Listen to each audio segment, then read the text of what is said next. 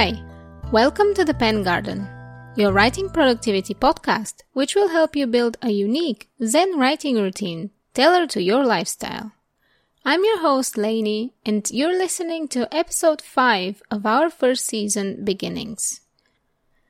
If you haven't watched the previous four episodes, don't worry, continue with this one, but make sure you go back and have a listen.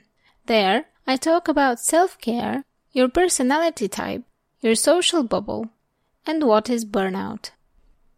I'm launching the Pen Garden with a full season to urge you to dive in straight away and start thinking about how to incorporate positive changes in your daily writing habit and how to rest effectively. Grab a drink if you can and relax. This time is for you.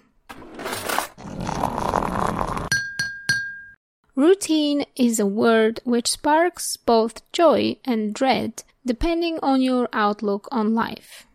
If you love having a structured day and ticking off things on your to do list makes you feel happy and productive, then you're already converted. Welcome to your tribe of routine lovers. I'm like you.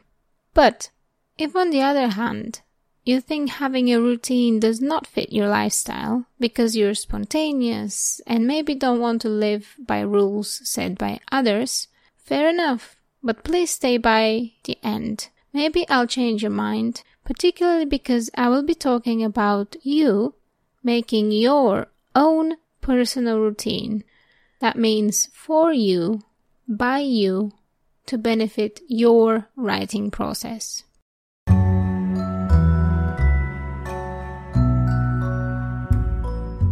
What is routine? Or more importantly, what is a writing routine?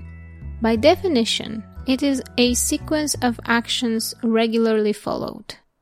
Routines are super common, and I bet you have many, possibly even without realizing it.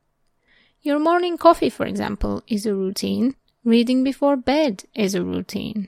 And forming behaviors like that is normal. Once you have done something in your daily life which has yielded positive results, it's only in our nature for it to become an automatic response the next time you're faced with the same problem.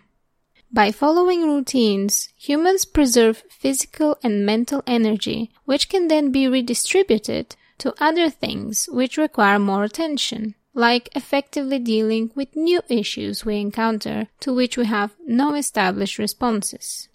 A study from 2018 examined if there is any correlation between routines and people's meaning in life and discovered that living a life characterized by routines was associated with higher meaning in life.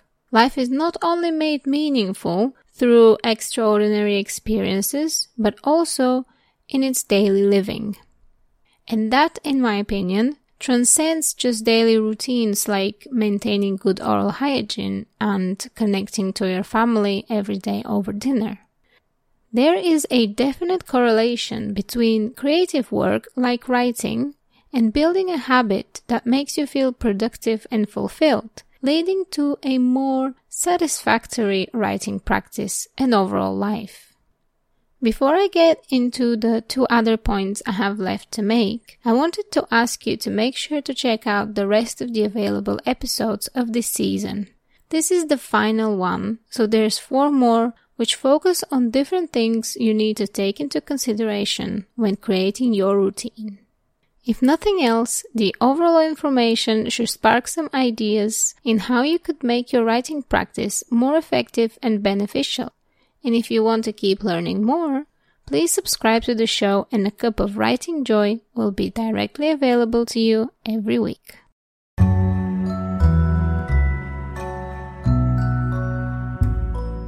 So, back to our topic. If routines are sets of behaviors that make things easy, why is it not always easy to establish and follow a routine? The basis is that routines should not require conscious effort or much thought beyond when being set. There are many strategies to form a routine, but typically, when presented with choice, people usually pick the option that is the easiest, quickest, and most enjoyable.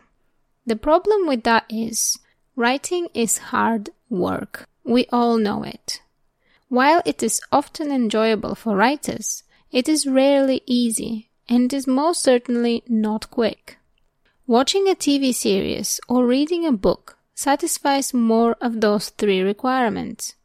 Following on from this, when you tackle establishing a writing routine, you should consider these limitations to the human psyche. Your final routine should be something sustainable that is easy for you to regularly do, utilizes your time as effectively as possible, and brings you the most joy. Or if that's not always possible on all accounts, at least it shouldn't introduce additional stress to your life. Remember, a writing routine is supposed to make your creative life easier, not add any negativity to your practice. If you're thinking back now and think that doesn't resonate with you, then you need to take an honest look at what you have established so far and make changes as needed to make it better.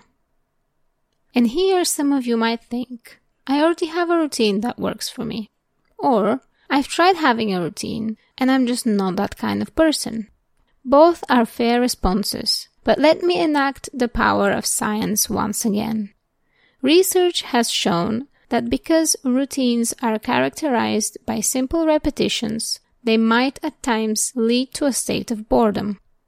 Boredom itself has been defined as a restless, irritable feeling that the subject's current activity or situation holds no appeal.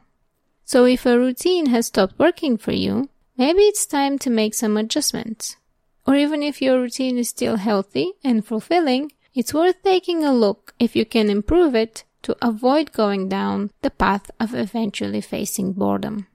There is a lot of inspiration around you and even within you. You can continue listening to this podcast, for example, which will consistently broaden your thinking about how you can reinvent your creative practice to be more fulfilling and effective. There's your writing friends to steal ideas from, and writing gurus all over the internet are saying things. The only thing you need to do is listen and pick.